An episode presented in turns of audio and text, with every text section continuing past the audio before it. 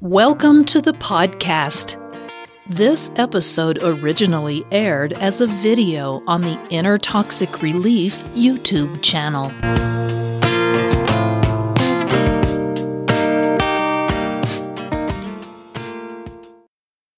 Inner Toxic Relief presents What to Do When You're in Love with a Narcissist. It's not always possible to choose who you love, and because someone is a narcissist doesn't mean they are devoid of any good qualities. It's not easy to have a relationship with a narcissist, but it's also not impossible. Narcissists are usually damaged people who have erected a kind of fortress around their feelings. They don't have a strong sense of self esteem, and so they must look outward for validation. To feel good about themselves, they attempt to manipulate the people and situations in their life. It's tragic in many ways, but narcissists also have good qualities. They may be intelligent and charming when they want to be, and they can be quite attractive when you recognize their vulnerability. In fact, it's their inner vulnerability that can make them very attractive to empaths Narcissists are particularly charming during the initial stages of a relationship, and that's how you might easily fall in love with them before you even realize they have a problem. So, what do you do when you love a narcissist and don't want to end the relationship?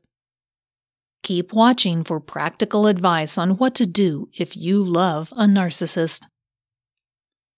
Making it work there are a number of coping strategies you can use to make your relationship with a narcissist work.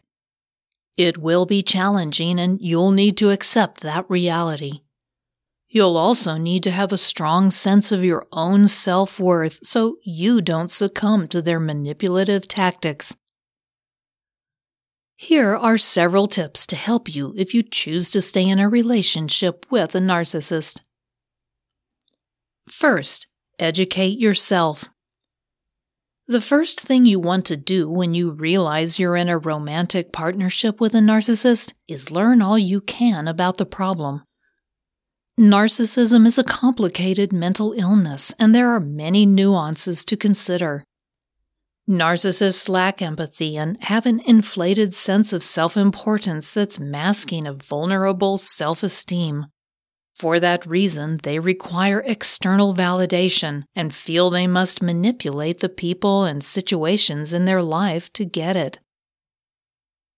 They are often easily triggered by people and situations that threaten their fragile sense of self and cause them to feel doubt or shame. They experience that doubt and shame as a real threat to their self worth and as a result, they often respond in an exaggerated manner. Once you understand more about the condition, it will help you see the person you love as a vulnerable human being rather than simply a narcissist. Next, acknowledge the emotions. Narcissists are usually very emotional and they react strongly when triggered. The same is probably true for you. There may be times when both of you feel angry, disgusted, sad, or frustrated. Neither of you should attempt to suppress your emotions. Instead of ignoring them, the important thing to do is channel them properly. Encourage your romantic partner to voice their feelings without shouting or otherwise acting out. You'll have to strive to do the same as you express your emotions. You'll also need to be extra vigilant for signs of manipulation, as this is a common technique for narcissists to employ.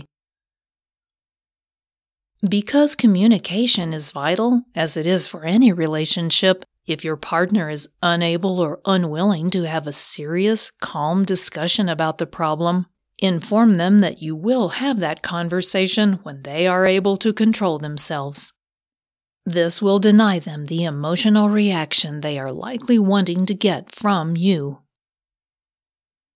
Next, choose your battles. There will likely be many slights you'll experience from your narcissistic partner, but you don't have to fight about each and every one. The narcissist will frequently make snide comments and veiled, or not so veiled, insults. They also will engage in thoughtless actions. It's part of their condition. While this is very frustrating and you don't deserve that treatment, you'll make more headway with your narcissistic partner if you choose your battles wisely. You'll have to decide what to respond to and what to let go. But once you know what you cannot tolerate, you can set strong boundaries with clear consequences. Once you have defined and discussed your boundaries with your partner, then be sure to follow through on consequences when a boundary is violated. The boundaries you set will guide you in what to respond to and what to let go. And by fighting only those fights that really matter, you'll save yourself a lot of grief along the way. Next, take a break. Living and coping with mental illness is exhausting for you and your partner, and that's why you both need time to yourself. This is particularly true if your partner's symptoms are escalating. You can physically remove yourself from their presence and take time to reflect on your priorities and restore your energy. It's also really important to spend time with friends who can help you maintain a proper perspective on what your partner might be saying or doing to attempt to manipulate you. Venting your frustrations can really help you re engage with your partner in a refreshed way. Watch out for attempts to make you feel guilty for taking that time, though, and be strong in establishing your need for time away as good for you both. Finally, encourage therapy. Psychotherapy is the primary treatment for narcissism, but it's not easy to get a narcissist to agree to do it. Remember that part of the disorder is an exaggerated sense of self importance and superiority and agreeing to engage in therapy is fundamentally at odds with that perspective. Still, it helps if you encourage them to seek therapy and agree to go with them. You may have to insist on it, and if they still refuse, you will have to make a decision about whether to stay or not. The truth is that the narcissist's condition is unlikely to change without therapy. Even with therapy, it can take years to see real progress, but if your partner is willing, it's worth the time and effort. Loving a narcissist is probably one of the hardest things to do. Their constant efforts at manipulation and control make it hard to stay in a relationship with them. Sometimes it's to your best advantage to leave. When you love someone, however, it can be difficult to do that. That's why you'll need to protect yourself if you're going to stay in a relationship with a narcissist. You'll need strong boundaries, a good support network, and time away from the mental illness to maintain your own sanity. It won't be easy, but it can be a rewarding relationship in many ways. If you enjoyed this podcast episode, please give it a positive rating and review at the same location that you downloaded it.